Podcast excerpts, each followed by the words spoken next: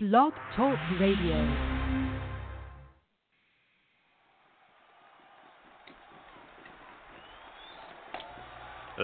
Ladies and gentlemen,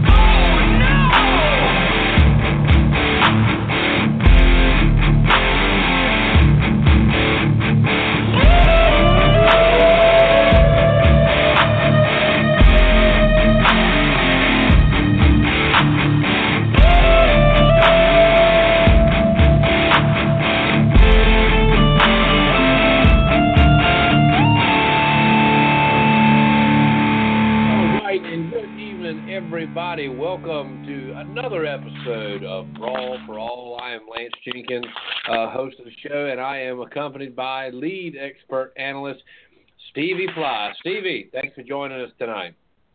What's going on tonight, Lance? What's happening? Look, my friend, what's up with the Steelers?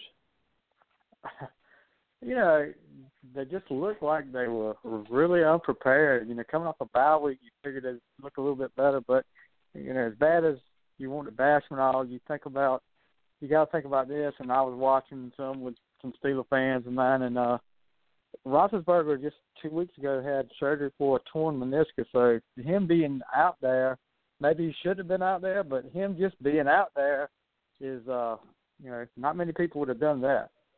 Yeah, yeah. Well, And, and I you agree. could tell that you could tell his accuracy was a little off today. That you know, he, he kind of caught fire in the fourth quarter, but it was just too little, too late. Yeah.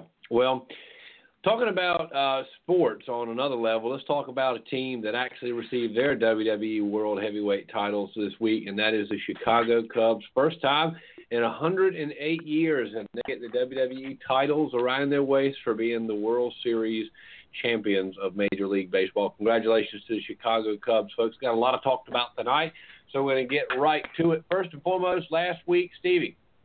I said on Monday Night Raw, we did kind of a live play by play. I called it before the show began. I said Goldberg is going to spear Paul Heyman, and he did. I, and, and so my question to you is: Are we? Do we have any other surprises left in this feud? Do we see? I mean, we're getting closer now. We're just weeks away. Um, if I'm not mistaken, just a couple weeks away from Right. Survivor Series uh, um, emanating live, actually from this very night. And so I ask you, um, we've seen some surprises. Are we see to some? Are we going to see some bigger surprises? Rumors are floating around that Goldberg may actually prevail in this match. Are you buying that?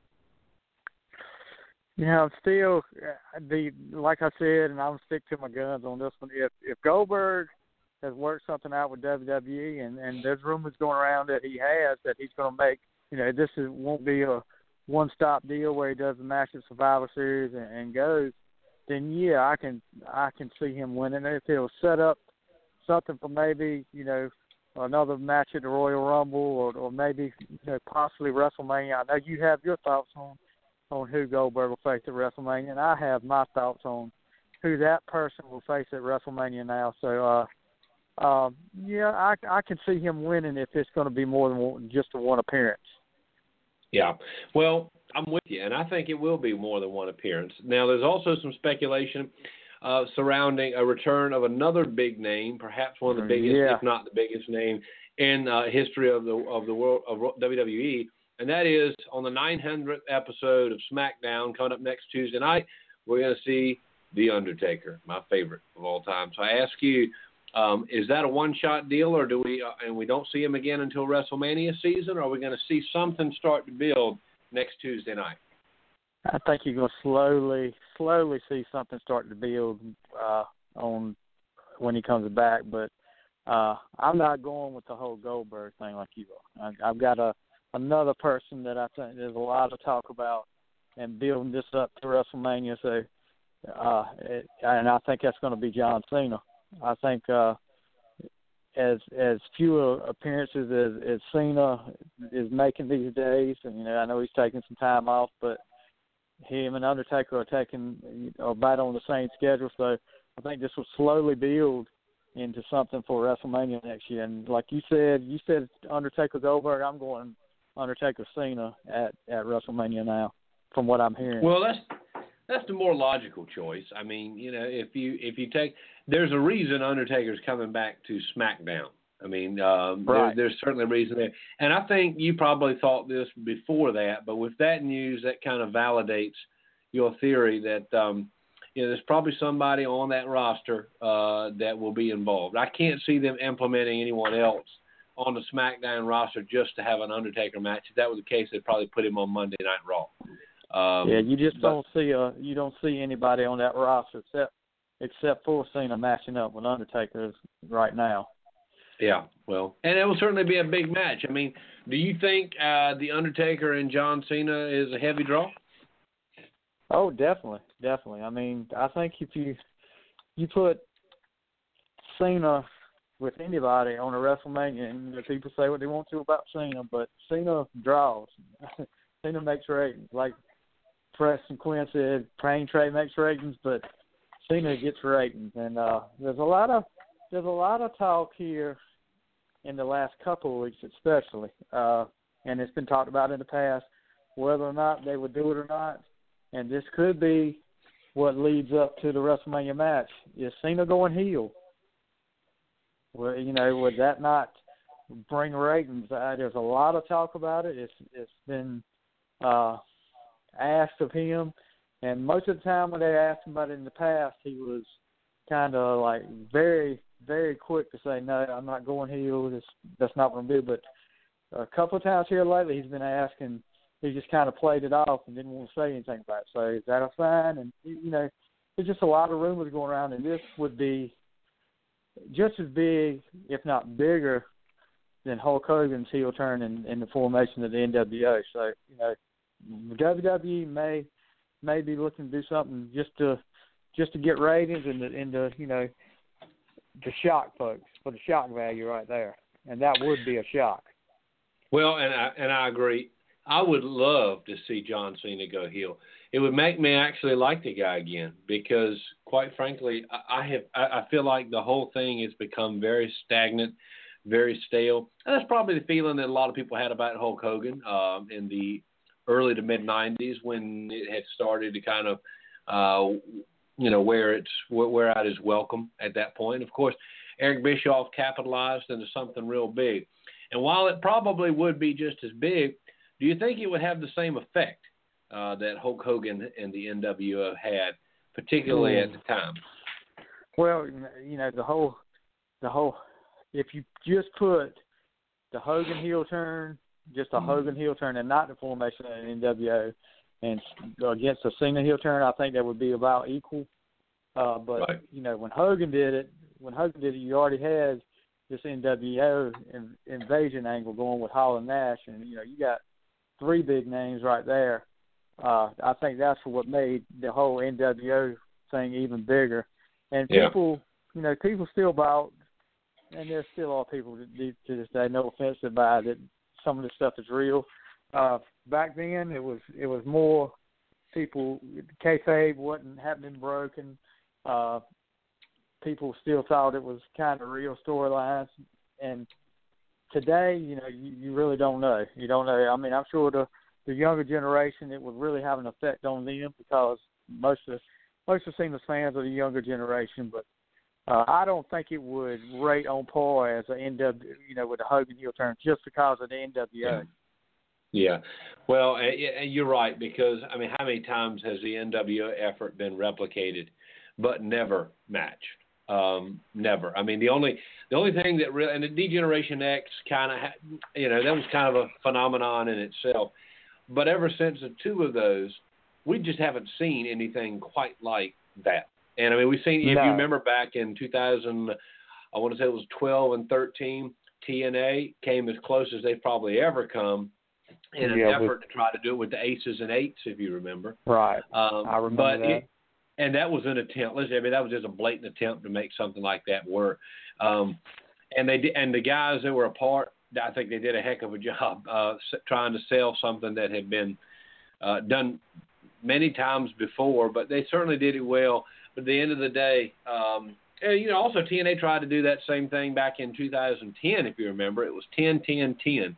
TNA's Bound for Glory, where they were talking about. Remember, I forget the specific terminology used, but you know, they, they were Abyss was talking about they're coming, blah blah blah, blah and the Right. next thing we know, they uh, are uh, Hulk Hogan and Bischoff, and um, you know, yet again another attempt, but really, you know, it, of course TNA was, for lack of a better term, second tier to uh, WWE, where WCW was a heavy competitor. But even when the NWO came out, uh, WCW was was in second place by far. Uh, it wasn't close, and they came out and um, and you know they they made it they made it work, and and certainly probably one of the best factions, eh, probably the best faction uh, of all time.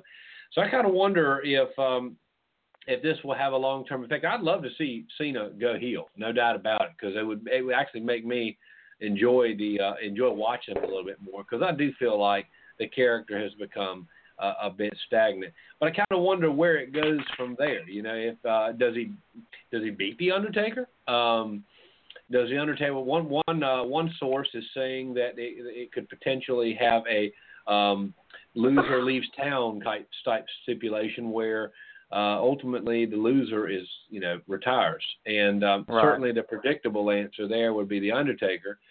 But I don't see why Vince would want to make it look that predictable when you have two icons of different eras uh, going against one another. I, I don't know, but um, let's say the two meet. Let's say the two meet. Of course, we'll talk about this as time progresses because I'm sure um, the more the facts come out, the more it looks like my Goldberg Undertaker prediction uh, is not looking so hot. I think I got too crazy last week, but um, but I'll say this: with Undertaker and Cena being a very high probability for WrestleMania 33, um, early favorite. Uh, Undertaker as a, a man who does not lose at WrestleMania, certainly got his streak uh, snapped not long ago.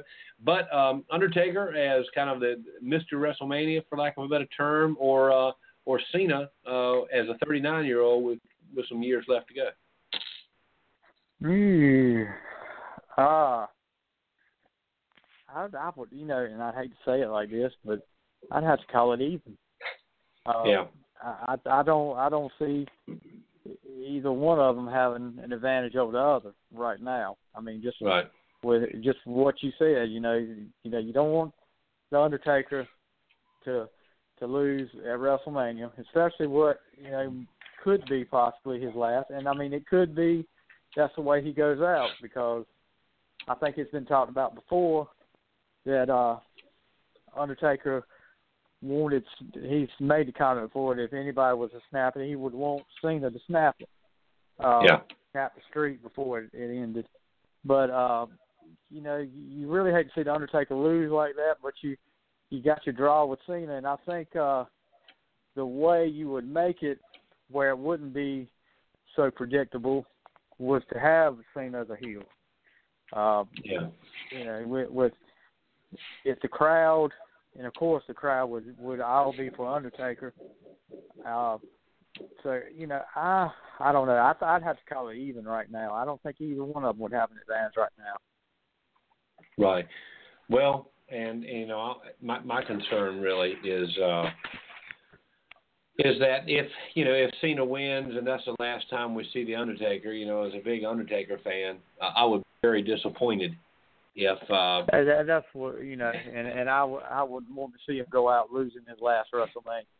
You know, Yeah. you want to see a, and I I mean you, you think about the Ric Flair situation when he went out and to lose a, you know, his career match to Shawn Michaels. That was that was not, you know, and it was time for Flair to go. Don't get me wrong, but you know that's not a way you want to see somebody go out like that. But let him go out on top and and you know, especially Undertaker has defined WrestleMania. You just know you're going to see Undertaker at WrestleMania for the last however many years now. So, uh, I, I I wouldn't want to see him lose his last WrestleMania.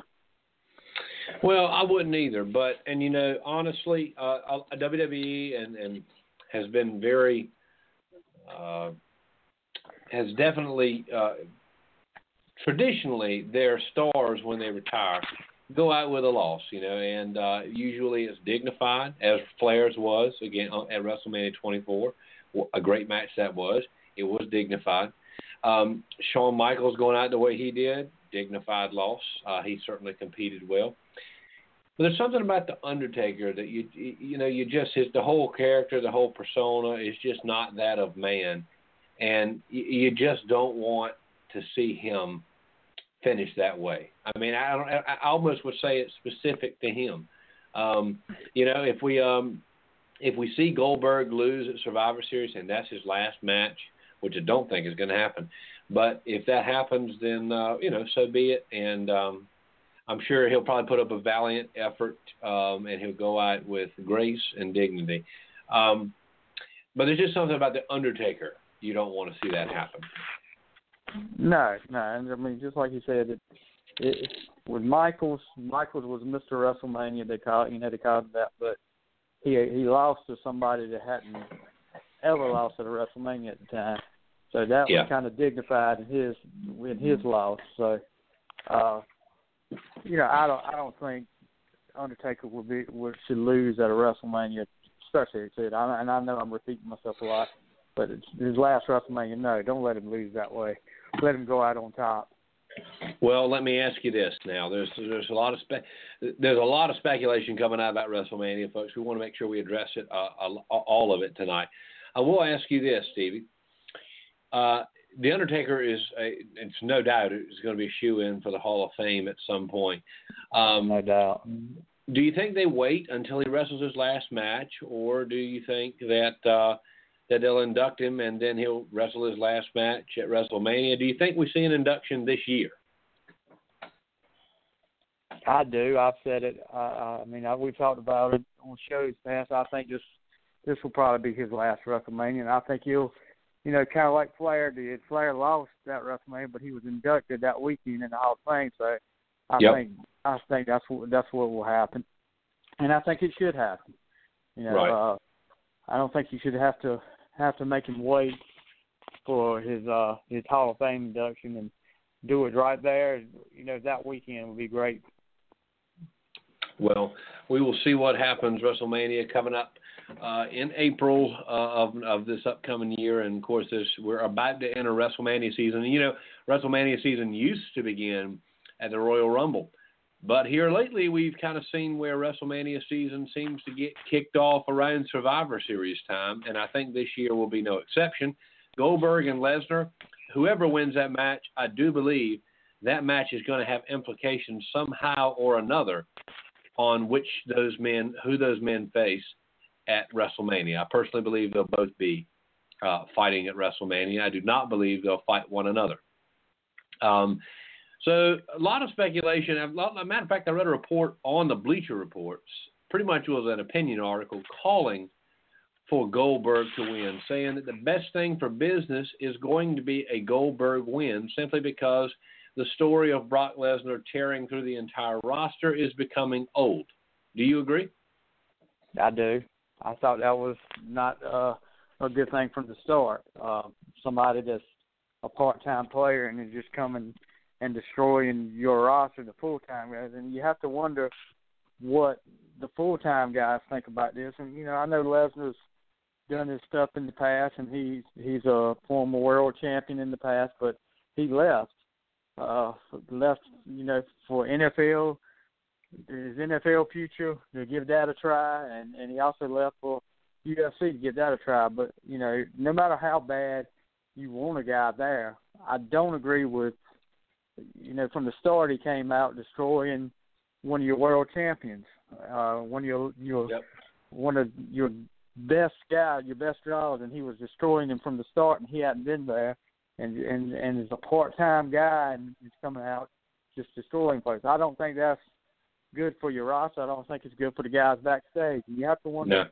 what some of these guys backstage think of that. I I wouldn't like it if I'm there busting my butt every night, and you know this guy comes in and gets top draw and is able to do whatever he wants to from the start, and he's there once a once a month or twice a month counting a pay per view and maybe one Raw.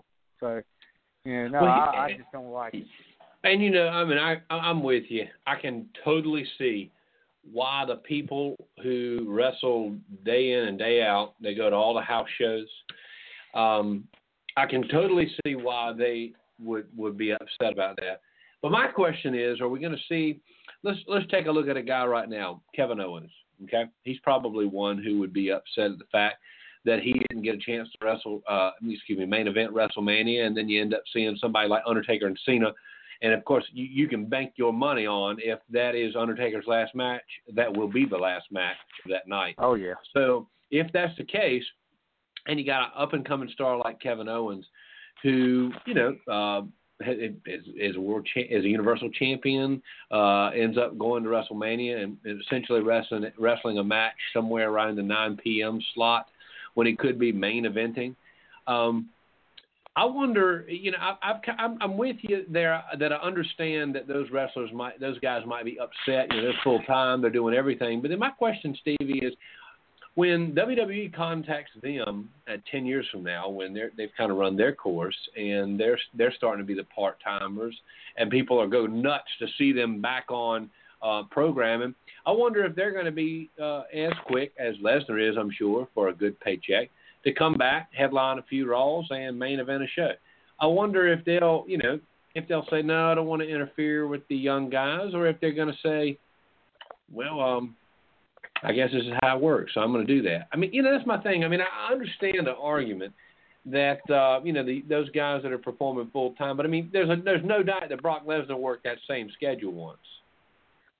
Oh yeah, I mean, I agree with you there. But my thing is, I can see a if a Lesnar comes back and and comes out and starts destroying uh some of the the lower core guys, but you get him up Yeah. against and he's getting top billing over, uh, you know, a Cena or somebody like that, you know, destroying him. Uh, that makes no sense. And and Yeah.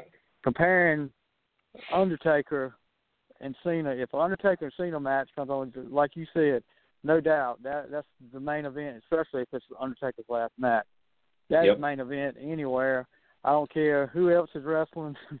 uh, and and Owens, if if Owens and whoever he's wrestling, whether it's Roman Reigns or what, you're not gonna get a top draw over uh Cena and Undertaker. Uh, I'm sorry, and and one day it'll come your time where you know you may, like you said, he, they may ask him back, and he may get a top draw. I just don't, I don't know if Kevin Owens will ever be to the level of an Undertaker, but Right. uh, you know, I, I you just have to realize that Undertaker and and Cena put in all this work, and and I can't compare the work that Undertaker and Cena put in compared to uh Brock Lesnar. Uh, I mean, Well, they and they I- really paid yeah. their dues. I mean, Lesnar's been that you know Undertaker and and Cena have stuck with that company, and up until years ago, you know, when Undertaker, for for reasons unbeknownst to us, I get uh, health reasons, and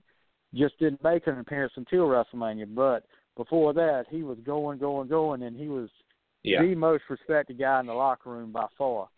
Um, yeah, and Cena, Cena, whether you like him or not, from what I hear, Cena has a lot of respect in the locker room, and he works his tail off. Uh, and, and I just don't see that with Lesnar. You know, I like, you know, he might be a big draw for some folks, but he he doesn't impress me as far as uh wrestling goes. He's a good UFC fighter, but as far as a wrestler, no.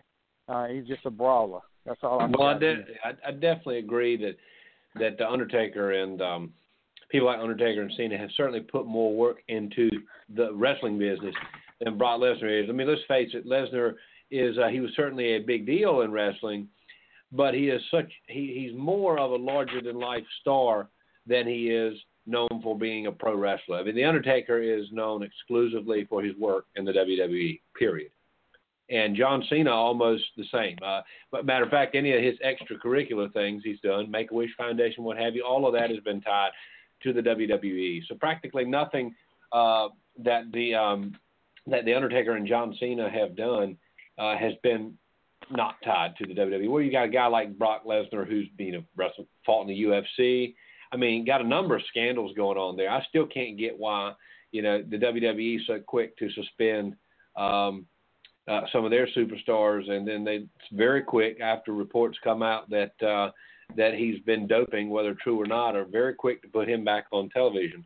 Now that's another thing that I have a concern about, um, and I, and I want to ask you about. You know, it was literally weeks after that report came out after his most recent fight, uh, July 9th in UFC, when he returned to UFC 200. If you remember correctly, uh, reports came out soon thereafter that he was um, he what that he had been um, that his medicals had uh, produced reports of uh, doping. Uh, he denied those reports. Um, there has been evidence um, that has uh, made it look fairly clear that it could have been something going on. Now, whether or not he knew about it, that is potential for discussion. But my question is for you, Stevie, as somebody who is, I know you follow wrestling very closely, and I know that you follow mm-hmm. the folks who've been suspended, who've been released from contracts due to multiple violations. Is the WWE right to uh, put Brock Lesnar on the air soon thereafter those reports, but they're quick to not include people on their roster who've been accused of the same thing? I don't. I don't think so, and I, I don't.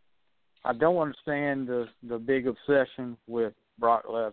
Uh, you know, yeah. it's evidently, you know, Vince has always liked the big, bigger guys. You know, look, hence you look at Hulk Hogan in his time. That was one of the biggest guys at that time. Uh, and, and he's he's basically got had an obsession with the bigger guys. But uh, as far as doing, you know, coming that quick off and not being really what you say punished like another guy, you look like uh, right now Paige uh, serving her second suspension for uh, wellness violation.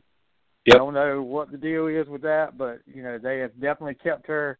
They kept her off the off the air for well on three months now, uh, which I know she was about ready to make a her appearance after the first one, and then shortly after they kept her off, and uh, next thing you know, you hear she's being suspended a second time. So I, I don't think they're they're doing it on the same level with each one of the so I think uh Lesnar should have been kept off for a while. Which you and you know if you look at Lesnar, he's really not on uh, of Raw that much. He yeah. makes an appearance at a pay per view once in a while when it's a big match like this, and you know more power to you if you can get the draw like that. But that that's just something I've never been a fan of, and it goes back to the day with Hogan. uh You look at when it was NWA and WWF. Right. You had the 30 day rule for a champion mm-hmm. to defend his belt. Flair would defend his belt two or three times, uh, and I mean in in a span of five days, where Hogan right. Would wait 20 20 days to defend his belt. So, you know, I never liked that. I liked to somebody that would make appearances and and and and work hard for what they're doing. And Flair was always like that, and I think Les was more like a Hogan. Yeah, absolutely. Uh, well, I Stevie, mean, we're it's going like, kind of like a diva. Right. We're going to divert a bit now. Uh, we are joined here live on Brawl for All by one half of the Fantastics folks, Mr. Bobby Fulton. Bobby, how you doing? I'm doing great tonight. How about you all? Doing fantastic. Doing good. Doing good. Glad to have you on the show, Stevie. I know you're excited about this interview that you're getting ready to do uh, with Bobby Fulton. Of course, we've got a legend here on Brawl for All, folks one half of the Fantastic, certainly one of the most legendary tag teams in the history of professional wrestling, and of course Bobby Fulton joining us live here tonight. Bobby, we've uh, we, are excited to have you on the show. Steve, I know you've got a lot of questions for him. Take it away. Well, I, you know, of course, like like I've told him before, when I've been talking to us, it's it's a great honor. Uh, a lot of people from this time don't realize, but this was the Fantastics were one of the great tag teams of the '80s and and in the early '90s. Uh, were, you. you know, it was it was a great to watch them in the. I got to see them in the Crockett days because I didn't have cable here, but they went back a whole lot further in the Mid South and UWF and, and World Class. Yes. But just just tell us, Bobby, Bobby, how, about how you got your start. Well, I'll tell you what. I started my first professional match. I was the age of 16, and it was in Clarksburg, West Virginia, in 1977. But I remember all as a little boy, all I ever thought of being was a professional wrestler. I got a chance to uh, see the wrestling here in Ohio, and uh, and for some reason, when I walked by that TV the first time, I was hooked. I told people that I don't know if it was like an orchestra or not. The sound of the pounding of the mat, the grunting and groaning of the professional wrestlers, the forearm hits and this and that, and the calling of the match. To me, it was like the New York Symphony, and I was hooked from the very first. And the roar of the crowd. Um, I just recently had ran into my baseball coach when I was a little, and he said, "I'll never forget." I asked you what you wanted to be when you grew up, and you told me a professional wrestler. And he said you went on to travel all over the world, be on international, national television broadcasts, featured on national, and international uh, magazines and such, and programs, and wrestle some of the greatest stars, as you said, in the 80s and the 90s, to have an influence even today. They tell me that at NXT they often show the matches of the Midnight Express and the Fantastics, trying to rekindle that same style of professional tag team wrestling. Even Yeah. today in 2016, and I've had so many people tell me, and, and and I say it to you with great honor. And even though I'm long-winded, and it's all right, I can be that way at 56. That our That's matches right. still hold up today with what's being seen on television, whether it's in Maine, Spain, Spokane, uh, or uh, no matter where, all over the world, those matches of the Midnight Express and the Fantastics would hold tight even today to the crowd today. And uh, you know, I, I'm very blessed by God Almighty to have had an opportunity to live my life as a professional wrestler. Not only that, but to meet a lot of nice, great people. You know, you can't forget that I'm as as well as I am a professional wrestler. I'm a great fan of wrestling, the sport of wrestling, the king of sports, professional wrestling, and I'm uh, so excited that when I when I get a chance to talk to it to tell people that I got a Oh, chance to wrestle in some of the major arenas all over the country against some of the biggest stars and and uh, you know I think about uh, Tommy Rogers, my partner, the late Tommy Right. Rogers, who was great, great was one of the greatest athletes in professional wrestling. You know, we were only five foot nine, and I say only in a in a world of giants. But together, me and him collectively uh, was able to influence guys like Stone Cold Steve Austin, the Ultimate Warrior, Sting, and some of these other guys that we wrestled in their careers. And and I'm very, very thankful. And Shawn Michaels, I seen him at a Right. uh, at an event not long ago, and he stopped and he just said, "Bobby, I want to thank you. I want to thank you for all you've done for me." And for people to say that to me, man, I am paid in spades by what I did because you know what? People had to help me, and I pass it forward. And even today in professional wrestling, trying to encourage young guys and stuff like that. Even with our company that we're now promoting wrestling again in Ohio and having great events, and one upcoming November, this Saturday, November the 12th, in which I, Demolition Axe, and I will team up and have a whole array of wrestling stars.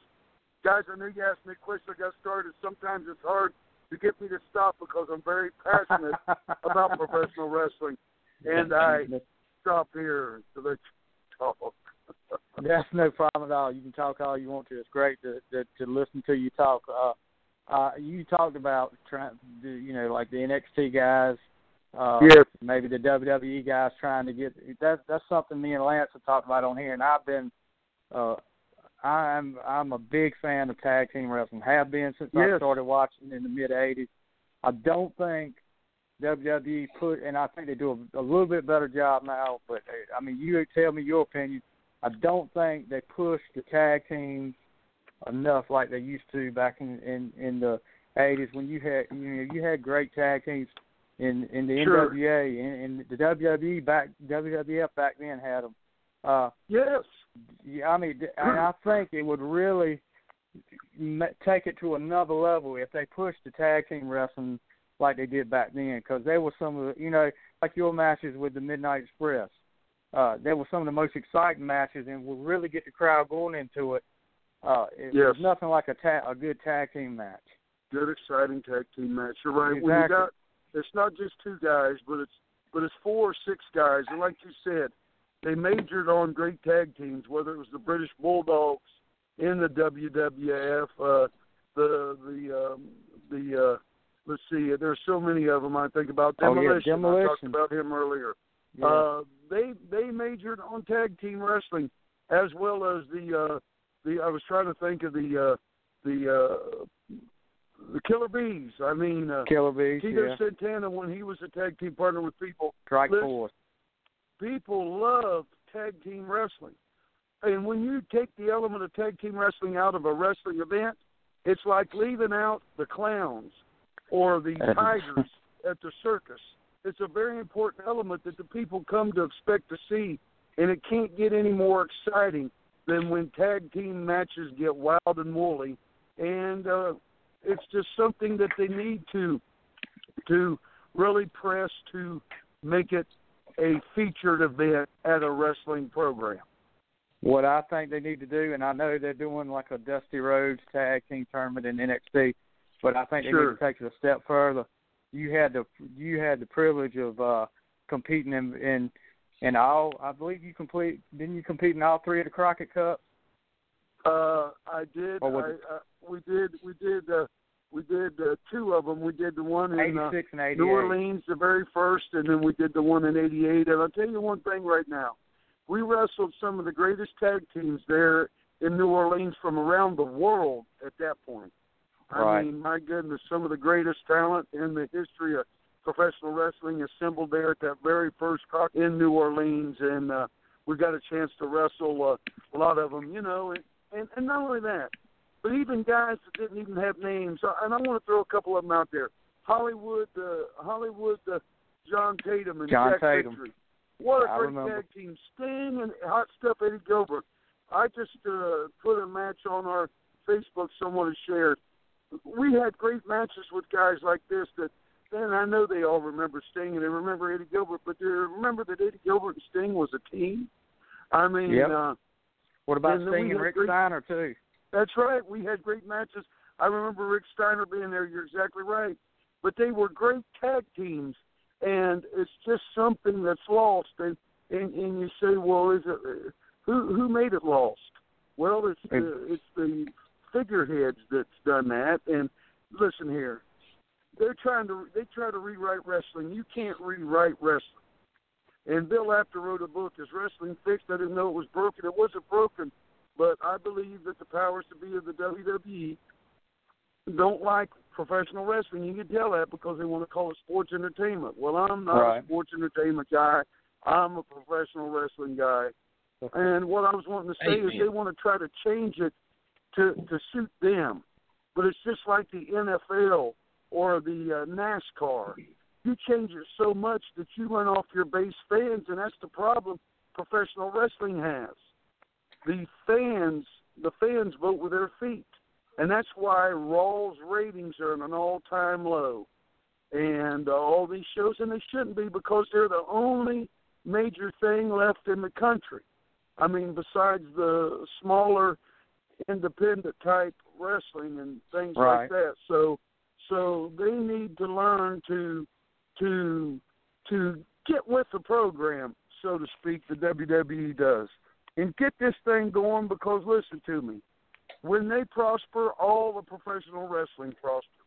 And when they hurt, all of professional wrestling hurts. And with that being said, I just wish that they would get it in gear.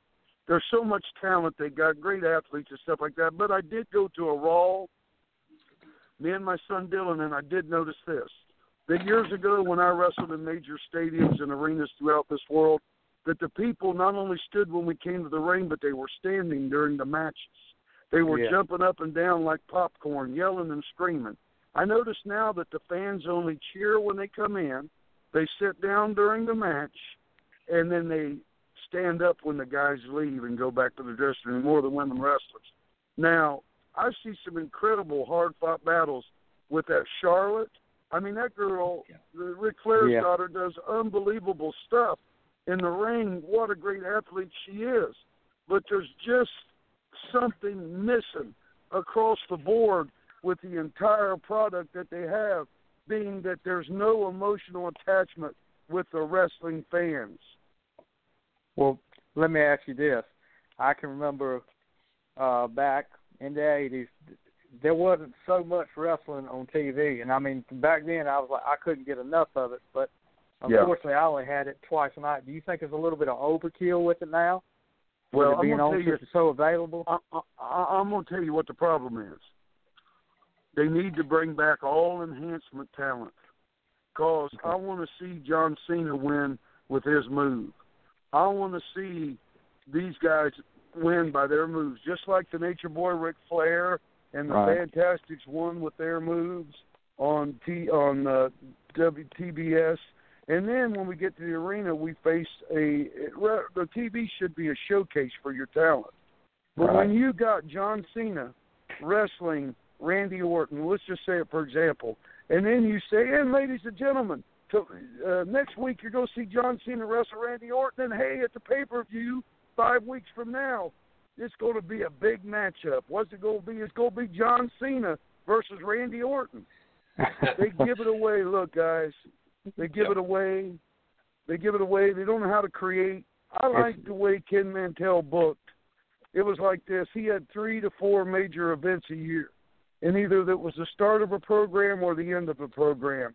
There's no real beginning and end to anything with the WWE. There's no rhyme or reason, and they got great wrestling minds there. Michael Hayes, uh, oh yeah. uh, they got Pat Patterson and all these great guys, but somewhere, some somewhere, somewhere up there in them Titan Towers, there's a Frankenstein, and he chokes out the life of the wrestling of it. And hey, I want it to survive and I want it to win because listen, I go into all these areas and we, uh, like I said, we start in Ohio where the crowds are loud and unbelievable, so loud it's ear piercing. And if we can do that in a small town in Ohio and draw a thousand people, then why can't the WWE have twenty thousand roaring fans at the wrestling match? I mean, Uh, it's part of the electricity of the of the crowd is part of the allure of it, and also it motivates the wrestlers even more so. But it, I, and I'm I'm right there with you. Back back in the eighties, especially you know with the Crockett's and the NWA and UWF in, in the southern regions, there was tremendous build up to a feud. Uh, you just like with y'all, your feud with the Midnight Express, y'all had Right. tremendous build up. The the debut match on NWA Pro Wrestling y'all had was those Yep. when you made, you know, you came out, you you wrestled with them, and then there was a build up every week. I mean, everybody remembers Sure. the, the straight jacket match. Well, Sure. First, at the Clash of the Champions. That's what we want to talk about. Clash of Champions.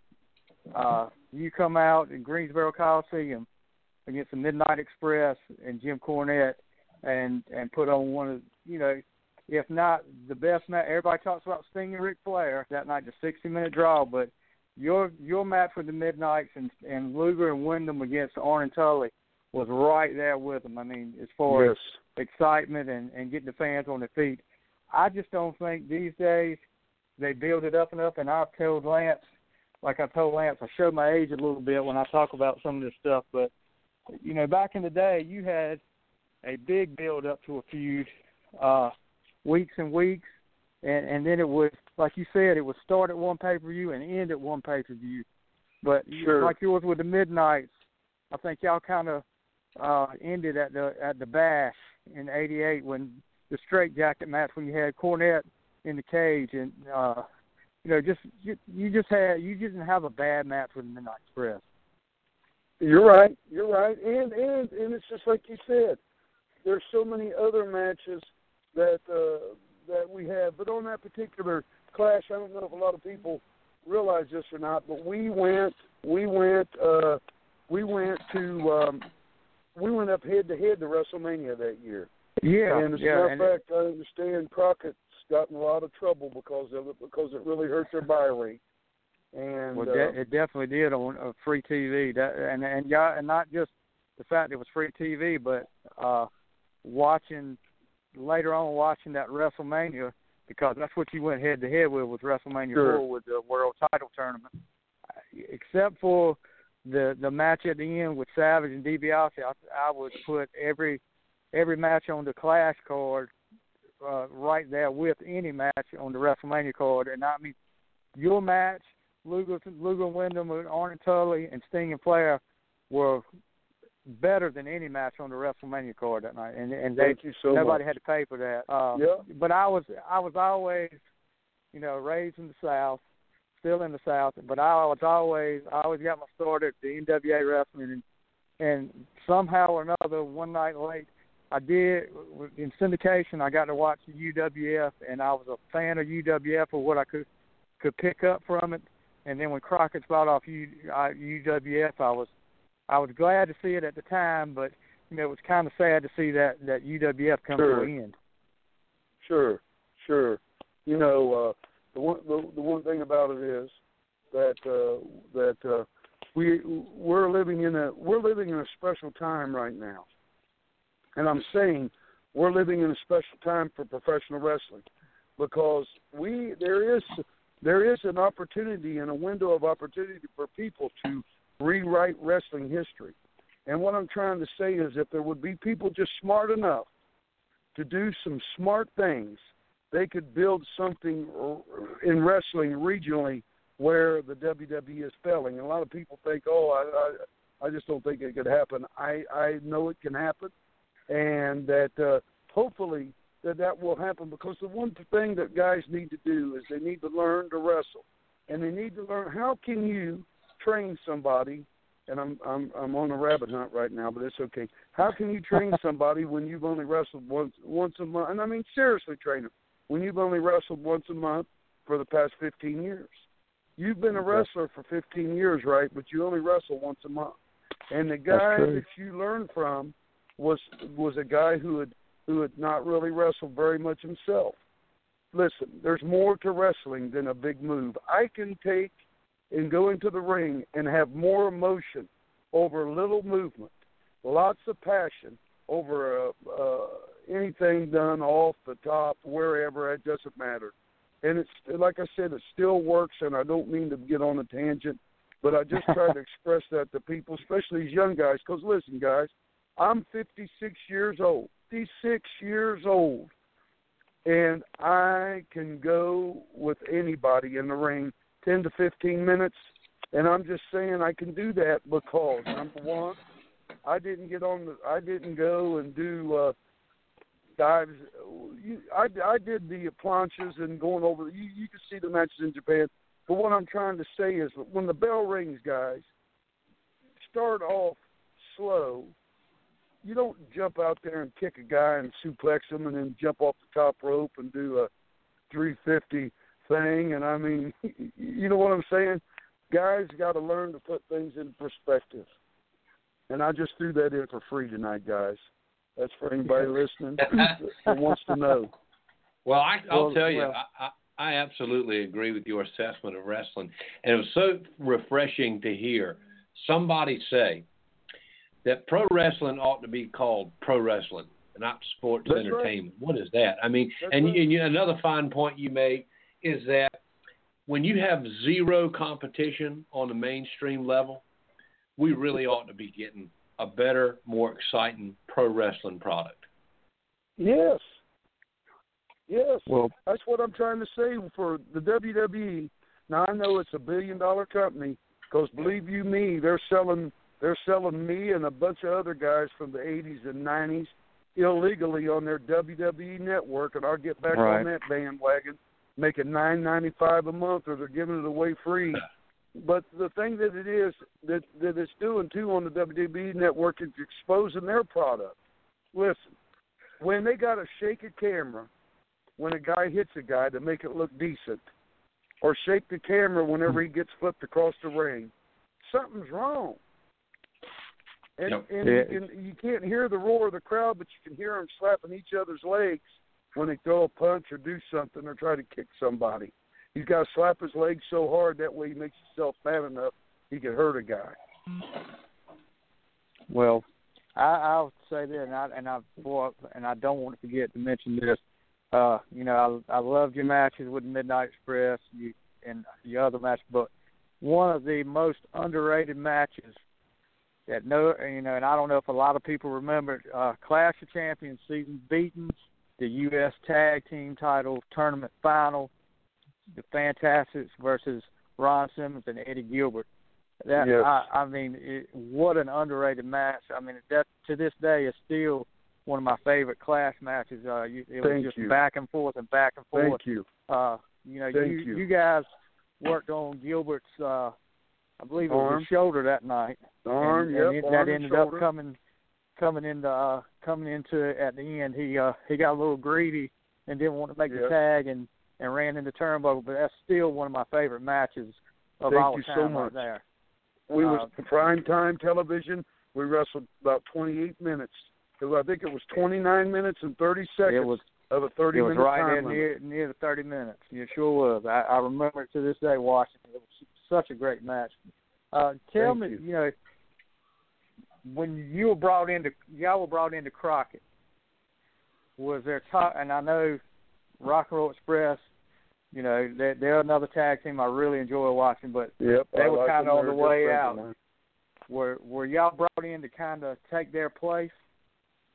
Well, the I think the Midnight Express and them had done their thing, and they were looking at the Midnight Express. They was looking for a, mid, a team for the Midnight Express to wrestle. We were Right. in Texas, and uh, that was it. You know, we never we followed the rock and roll quite quite a few times. The first time in the Mid South Wrestling when they had left and went back to Jarrett for the 90 days. But but but while we were similar, we, there was never a competition between us. I've always thought the world of Ricky Morton and Robert Gibson. Always got along great with them. I knew Robert. I remember the night Jerry Lawler came into Memphis Mid South Coliseum and took Ricky Morton and Robert Gibson said, "Here, guys," threw them a bunch of bandanas and stuff, and they said, "What are we going to do with this?" I mean, and they became the Rock and Roll Express. So, but the one thing that was going to happen at the end of the deal, that never happened, was we were going to turn heel against the Rock and Roll Express now. Wow. With that being said, I am a hundred times better heel than I ever was a babyface, and I say that meaning it. But I just never really got the opportunity to show that uh, then. But we were going, to, and then I think Ricky, Rick, Robert quit, and uh, Right. that was all. All you know didn't happen. I think Paul Jones was going to be our manager, and we were going to switch, and I would have enjoyed it and loved it. But uh, but uh, you know, we never went to ever replace anybody. We went Right. to work and went to have great matches. And a lot of people said a lot of things uh, uh, about. Even Jim Cornette will tell you the matches between the Midnight Express and the Fantastics were magical. And uh, perhaps people will never see that quality of mat, tag team match again. You, you know what I'm saying? Yeah, I don't think they will. That that you just really that uh I love hearing stuff because I, I I try to find out as much about wrestling that I can. Right. Uh, but that story Right. you just told me right there, I'd never heard that before. But I would love to seen that. That would oh gosh, that would have been great. Uh, Well, you, me and my Oof. me and my brother Jackie, after Tommy had wanted to go back home for a while, and I, because I was a tag team wrestler, I got my brother ja- Jackie involved, brother George, uh, and we teamed up and we wrestled as heels against the rock and roll quite a few times. And as a matter of fact, one night on the WCW show in Kingsport, the uh, security guards was going nuts trying to grab a hold of us and everything like that. So I mean, that's the kind of heat that we could get, you know, uh, and stuff. So, and I'm sure Tommy and I could have done the same uh, thing as far as that goes. But uh, like I said, I that's how I broke into wrestling business with Flying Fred Curry and Wild Bull Curry, a guy named Hank and Roger Vest here in Chillicothe, and them, and and then I later broke my arm in a riot, and then I had uh, then I'd gotten pretty good shape, and uh, they could market me to the girls, and uh, that's why I became a, a baby face, and uh, the rest they say is history. You know, uh, I'm just thankful at 56 I can still enjoy it. This is my last year in professional wrestling, mm-hmm. but then after that I'm going into sports entertainment. I'm going to be wrestling until I'm 65. well, li- listen, I, I have to, I have to ask you this. I mean, Yeah. because I think he was one of the great. He is one of the great minds in professional wrestling. Probably yes. one of the greatest minds. What was it like to work with Jim Cornette? Jim Cornette, he was a character. I, I don't know if you guys know this or not, but I predicted Jim Cornette's career long before he even got into the wrestling business. Me and him recently went back to that same fish camp there in uh, outside of Louisville a couple weeks ago, and I shared it on my Facebook. And what had happened was we had uh, we had uh, we had uh, taken and uh, and uh, and uh, I'd ride with him and his mother from Louisville to Evansville on Wednesday nights when we wrestled in uh, for Jerry Jarrett and them. And all of a sudden, they had said, uh, "Well, Jim Cornette." I told Jimmy, I said, "Jimmy, I, you're never going to be a wrestler." But I said, Jimmy, you're going to be a manager. You're going to be a booker. And I even was riding down the road, and Jimmy could tell you. I said, one day, Jimmy, I want to wear a bow tie and a top hat and, and be Lover Boy Bobby Fulton as a bad guy. And later on, he said that's where Lover Boy, uh, Lover Boy uh, Dennis came Lover Boy from Dennis. there. You know what I'm saying? But uh, we had uh, we had uh, Jimmy was great. He had a great mind, and me and him have been dear friends. Of course, we crossed paths, and and uh, I set his pants on fire before, and uh, and he beat me with a tennis racket. And uh, as a matter of fact, you talked about that uh, that uh, straitjacket incident. If you'll Right. watch that video, they they put that chair around my head, and if it wasn't for my long blonde hair, you would have noticed a Fred Flintstone knot came up on it. Oh. I mean, I was when Jimmy Cornette was on me, I was knocked out totally cold, and it was just unbelievable. But he was a great he's a great guy and a great mind for professional wrestling and beautiful Bobby and Sweet Stan or and Dennis Condrey, what a great tag team, you know. That uh I I've said and I've told Lance several times, you know, we talked about the whole TNA situation and and I know he was there before, but I honestly think that if you put Jim Cornette in charge of, of somewhere like a, a TNA, he could really straighten it out and probably and, and maybe get it back onto uh, you know competing with the WWE. I would hope so. I, I would definitely watch his product that he come out with. Yeah, I'll tell you what, if they would let him do what he wants to do, you know, it's always somebody's jealous or mad or whatever, you know what I'm saying. Oh yeah, I know. Yep, that uh they get mad about uh whatever. And he's had his problems in, within the offices of all these other people and stuff like that. But Jimmy's got a sharp mind, and he's a, he's a great guy. And uh, and uh, like I said, uh, uh, I think he's still got a lot to contribute to the professional wrestling business in so many ways. Okay. When I first started watching watching wrestling, I you know, of course, like I said, all I could see at first was NWA wrestling. Uh, you Right. were you and Tommy were in the mid South then, but I would get these wrestling magazines and see just about every Sure. month. Every month I would see you and Tommy and and these two guys that uh they were just weird looking dudes, but with y'all had blood all over it. But this Oh, was yeah, with, the sheep with herders. the sheep herders. Yeah. Yes. And gosh, I mean every month I would see pictures of y'all just bloodied up and I was like, These guys are trying to kill each other. But y'all had a Yep. great feud with the sheep, We sheep herders and we were trying to kill each other.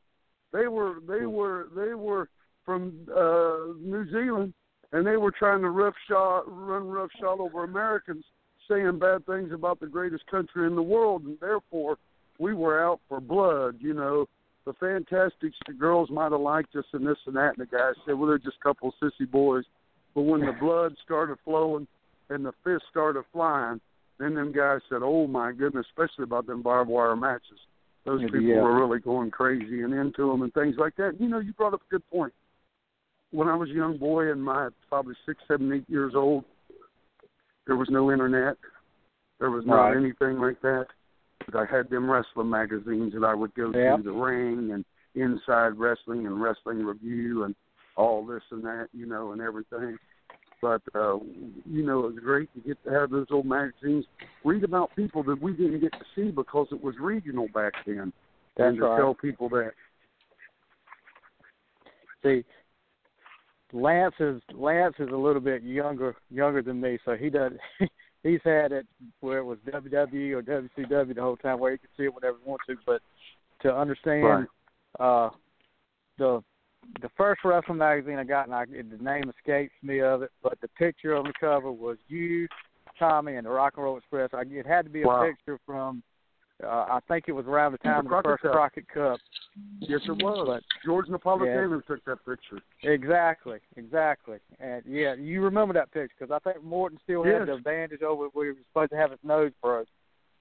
Yes, But, uh, and we and we recreated that two years ago. That picture in Louisiana. The last time I got a chance to see Tommy Rogers, we created that picture. We tried to, to the best of our ability, the same Right. type pose and everything, which I think I've shared well, on my Facebook.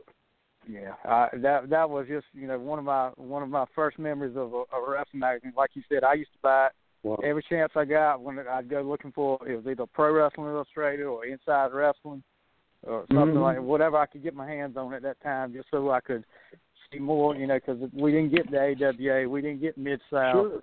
We just got Sure. uh every once in a while I could get WWF, but mostly Right. it was Crockett's. And but but I did love the Crockett era uh, with Sure. Dusty and Magnum, and and then when y'all came oh, along. yeah. Um, okay, you people talk about uh, Smoky Mountain Wrestling, and I didn't know it till I did my Mhm. research on this. You you had the precursors of Smoky Mountain Wrestling. You had Big Time Wrestling, which later became Smoky Mountain Wrestling, right? Yeah, well, here's the deal. I helped Jimmy. I helped Jimmy find his ring for Smoky Mountain Wrestling, and and they did their first shows at my shows. They they taped them for television. The first two or four Smoky Mountain Wrestling shows are actually my shows. And my big time wrestling, I still have, and that's what I talk about in Ohio. That we're out doing a lot of great stuff. As a matter of fact, uh, uh, we're having all kinds of guys come in, Buff Bagwell, the franchise Shane Douglas. We also have, uh, like I said, uh, uh, Demolition Axe coming, and also we have Stain coming. So we're doing a lot of great things with that company. But people say that we were a precursor. I just helped Jimmy as much as I could get it started, wrestle for Smoky Mountain Wrestling in between going to Japan. And we were in that fire on the mountain and one of the first major shows in the barbed wire cage. It was me and my brother Jackie against the Heavenly Bodies, uh, Tom Prichard and Sweet Stan, along with Jim Cornette and Bullet Bob Armstrong. The commissioner was the uh, referee of that match. Right. So we tried, I tried to help him any way I could get that thing started. and I tried to get my hands on like every Smoky Mountain Wrestling video I could back then because that was just you know that was the closest thing to the old Crockett that Sure. I, that that you would see back then. I mean, but you came up with uh some great talent out there. For, you know, you had Chris Jericho started that. You know, got one of his starts there with with Lance Storm, the the Thrill Seekers. I mean, Yeah. it, it was it was top to bottom. You know, you had Kane. Kane got to start there as a Unabomb. Yes, So, that's right. A lot know, of great teams.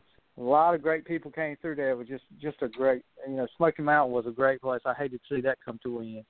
Yeah, Uh, yeah, but you know, yeah, I- I'm I'm with you on it, but but sometimes that happens. But hey, I'm telling you, it's not re, re, the story of professional wrestling is not over, and no. uh, I'm looking forward to a big future in it with things to happen and everything like this. But listen, I enjoy, I've enjoyed talking to you guys earlier. I just got out of church, Okay. and uh, and uh, I, I I'm going to have to go, and let's do this at another time if you don't mind. I've got a Yes, bunch sir. of stuff Yes, I'm sir. doing and everything, and I appreciate you guys giving me the opportunity to uh, to uh, to uh, get on here and talk to you. And uh, God bless you guys. I appreciate it, Thank- man. And Thank you keep so up the much great for work. thank you so God much God bless you too, Bobby. We'll us a talk to you soon. Uh, Yep. Thank you, guys. God bless. all right, you too. Okay. Bye bye. Bye bye. Bobby Fulton of the Fantastic. Stevie, I know I kind of kept my mouth shut. and I'm going to tell you why. Because I know um, why. I know that you have long uh, been a wrestling fan, a lot longer than me. He was somebody that was a big deal in your time uh, and uh, wanted you to get the opportunity to talk to him. So, how was it talking Yeah. to Bobby Fulton of the Fantastic? You know, and, and I mean, I I would love to, something like that. I could sit there and talk for, and I mean on this show I could sit here and talk for hours about hours about wrestling, and you know you can tell he's very passionate about pro wrestling. Like he said, pro wrestling, not sports entertainment, and that's what it was back when he was wrestling. And and you talk about anybody that's sitting here listening tonight. If you want to see a good match, look up a fantastic match on YouTube. Uh, you know, it, it will. It, all the stuff back then, to, in my opinion, buries what was going on today.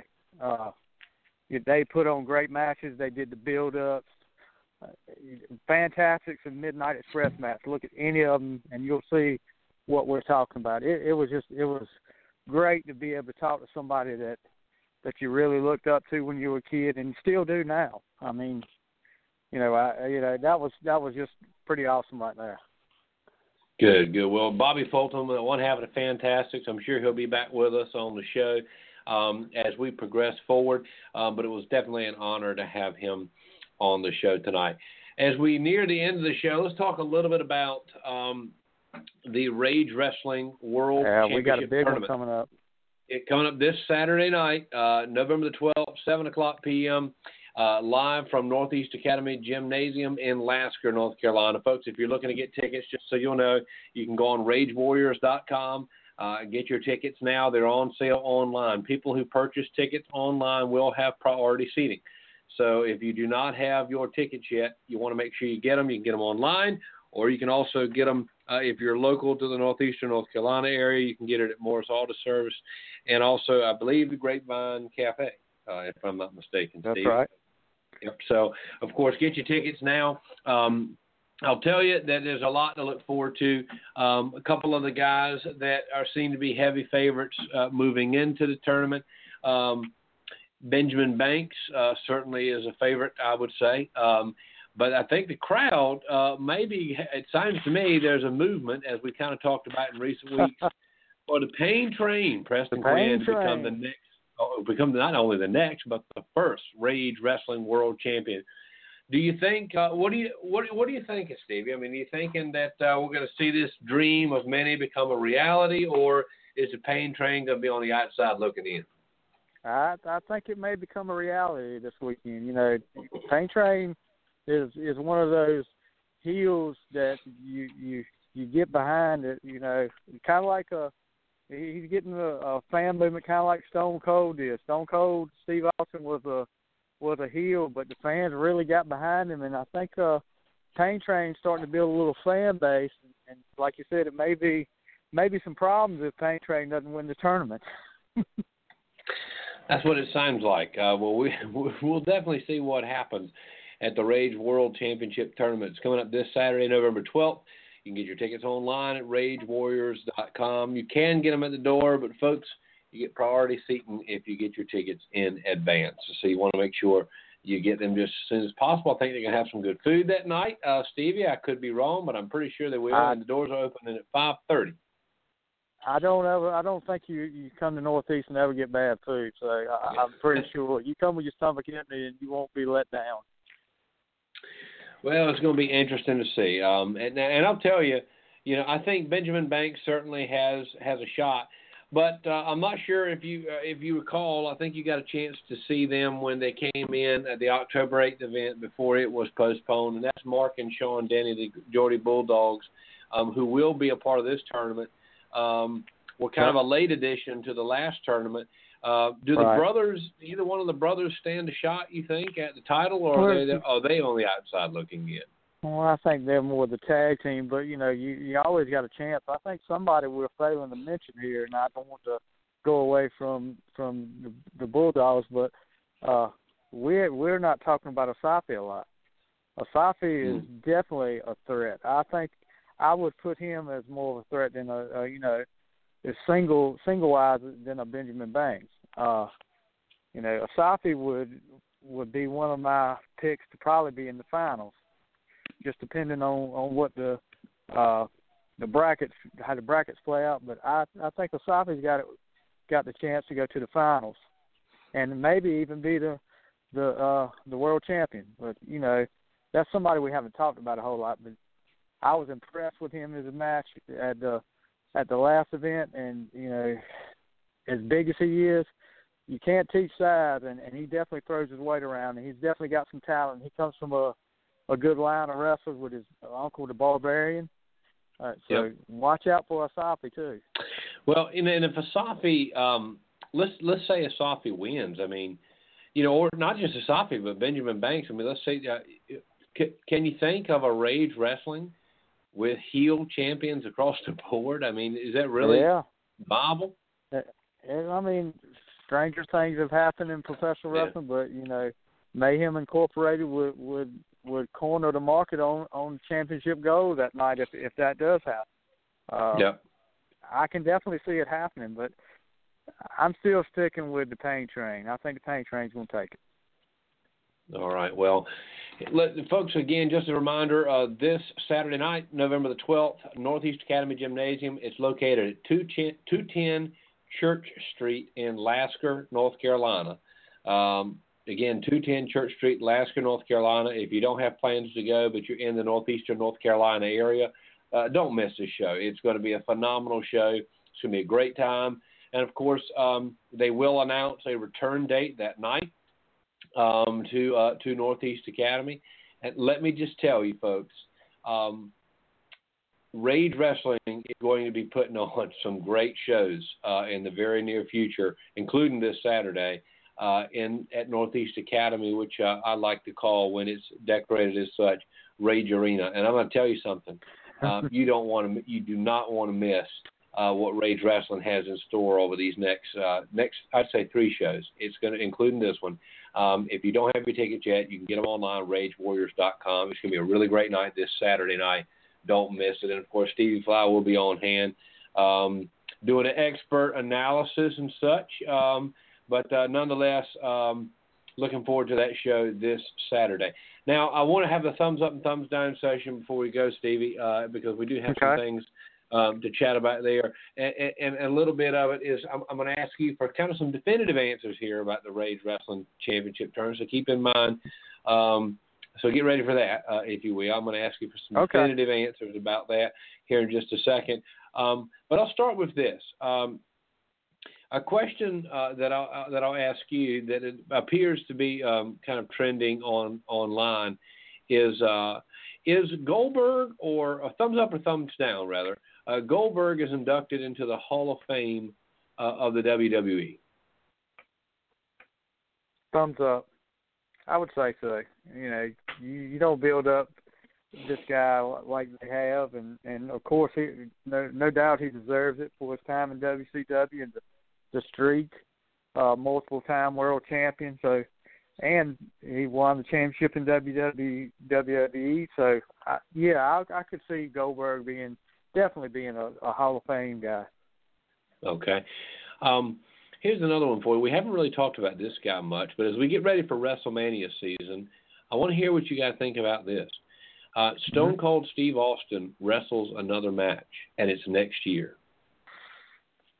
Mm. Don't I, I don't don't see it happening. Uh his his neck and his back are in such bad shape.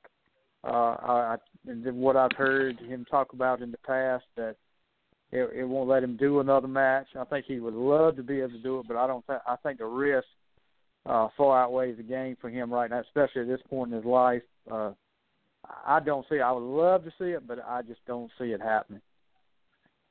A Bleacher Report article um, has uh, is reporting that Hulk Hogan's daughter Brooke says that Mhm. people have called him uh, from the WWE about wrestling. You heard that correctly.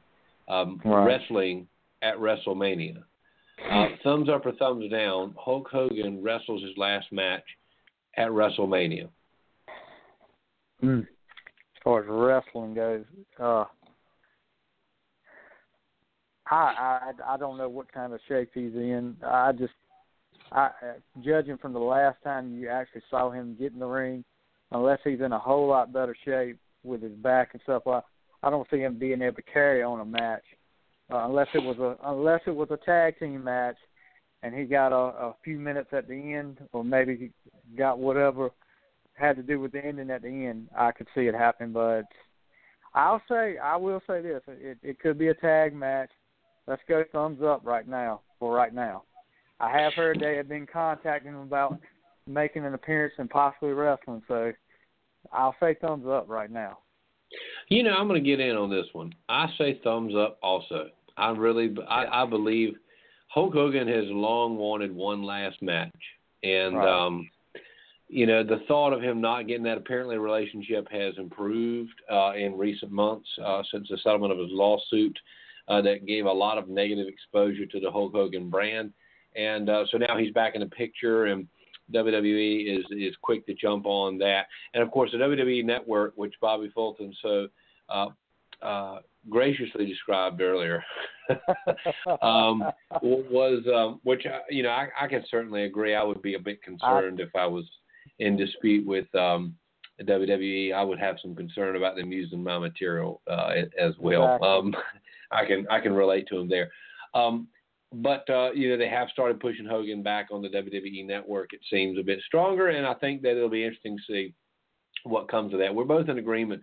There's a possibility we could see Hulk Hogan wrestling at uh, at WrestleMania 33. And now that we're talking about the Undertaker um, uh, tonight and and seeing this feud beginning to build, that we expect to start seeing on November 15th, a 900th edition of SmackDown. I ask you, uh, thumbs up or thumbs down, uh, the Undertaker and John Cena uh, for sure at WrestleMania is the Undertaker's last match. Thumbs up, thumbs down. I'm gonna have to say thumbs up, even though I don't like to. I say thumbs up because I would love to see Undertaker's Sting just just one time. But I, I will say thumbs up. I've said it all along that I thought WrestleMania, this next WrestleMania will be his last match, and I'm gonna stick to it. I'm gonna get thumbs up. Okay. Now, getting on to Rage Wrestling now. Thumbs up or thumbs down? Uh, the Pain Train, Preston Quinn, wins it all. Thumbs up. I'm going thumbs up. I know my man Roger Perry would love to hear that, but thumbs up. Train, Pain Train takes the tournament. Well, we'll see. Uh, we will certainly see. I, I I'll tell you. Um, I'd love to see the Pain Train win. Uh, I would. I would have. I'm a big Pain Train fan. Uh, I really. Yeah, He was our I mean- first guest, if you remember correctly, on this show. That's that's that's right. It's it's hard not to you know you you think a lot of all these guys, but Preston just being our first guest and so and uh you know his whole story about having to take time off and getting back into it. You just have to pull for the guy, even though he's a heel. You know, I still I still pull for the guy. It's just something about Preston you really like, and uh as far as his wrestling goes, it's top notch too. So it's just not just not because of who you know his story and all that. His re- his wrestling backs backs up everything that we're saying. We would love to see him win just because he we know what kind of wrestler he is too. So yeah, I think Pain Train takes it all. And uh Charles Young, I, I know he's loving hearing me say that right now. But anyway, We, we'll we'll we'll see what happens. Um, I, I, I'll ask you this: thumbs up or thumbs down? Um, you, you seem to be talking up Asafi as a threat. Thumbs up or thumbs down? Asafi is and loses to the pain train. he's what he broke up a little bit on me, Lance. What'd you say? Oh, I'm He's sorry. what? I said thumbs up or thumbs down. Asafi is the man who loses in the finals. I'll say thumbs up. I, I think that's, and I'm sure if I look at the brackets, they'll probably have them being matched up before before the finals now. But I'll say thumbs up. I think they're, you know, the the two big ones heading into this tournament, the two biggest threats in this tournament right now. Uh, and I, I could totally see them in the finals. All right, folks. And, and and my last question for you: thumbs up or thumbs down? Okay. Now Oh. Go with your gut here. Let me make clear this is not Stevie saying who he wants to win, wants to lose. It's just thumbs up or thumbs down. Donald Trump wins the presidency. Oh. I I he I I I want it I want that to happen, but do I see it happening? No, I don't see it happening the way things are Yeah. going right now. So I'm gonna say thumbs down right now. But that's not saying I don't want Trump to win because you know I I definitely I definitely do, but I just don't I don't see it happening right now. But hopefully I'm wrong. Hopefully I'm be wrong on this one. So this is the well, one that I really want to be wrong on. well, we and will I'm see. Sorry, we will I'm not see. sorry to tell the Hillary supporters that I'm not for Hillary. So anyway. I know we have a lot listening to our show tonight. Yeah, um, no worries. Look, um, fantastic show, uh, fantastic interview with uh, one half of the Fantastics, Bobby Fulton. I think you nailed it. I think Definitely. he did too. And uh, we'll, we'll, we will we welcome him back on the show uh, anytime uh, he wants to come back. Right. And folks, I, we had such an action-packed show tonight. Uh, I wanted to play the clip uh, from our interview with Caprice Coleman back in October. Uh, but because we had a, a great interview with Bobby Fulton tonight, we're going to save that for next week. My, I don't believe, Stevie, correct me if I'm wrong. I don't believe we have a guest scheduled next week right now, do we? Not not next week. Not not as far as I know, but be on the lookout because we have a big one, big one, hopefully scheduled for the week after next. I mean, that's something that I've been working on for a while, and hopefully, you know, hopefully this will work out where we can have them. I think if we do it on the 21st, I think that's what we talked about, right, Lance? That's right. Yeah, Monday the 21st. Yeah, the twenty first. Be be on the list. Keep watching our, our Facebook page and watch our Twitter too, because we'll have an announcement on that in the next week or so. So Monday, uh, November The 21st, 21st. we've got a big guest Are we going to have the champion on next week though? The Yeah, well, the tournament. yeah, you're absolutely right. The champion of the Rage World Championship tournament uh, is going to be. Uh, that's why we didn't have a guest scheduled yet because we don't know who it is. But um, the winner of the Rage Wrestling World Championship tournament uh, will be with us live uh, next week on next week's episode, Right. and of course we'll also play you.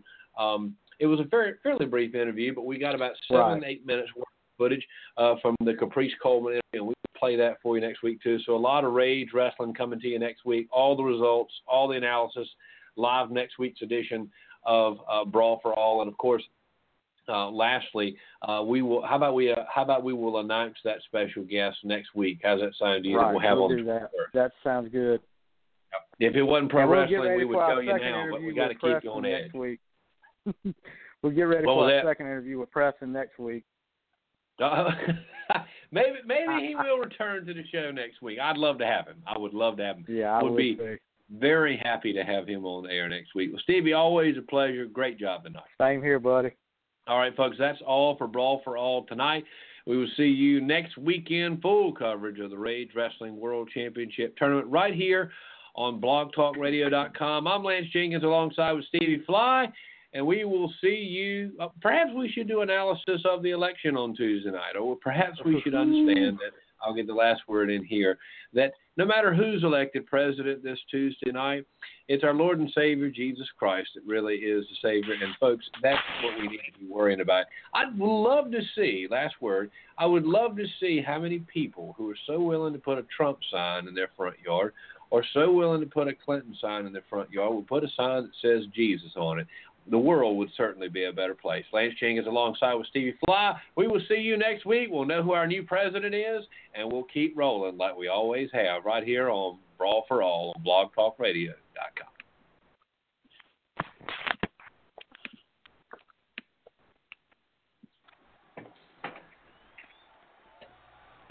Ladies and gentlemen,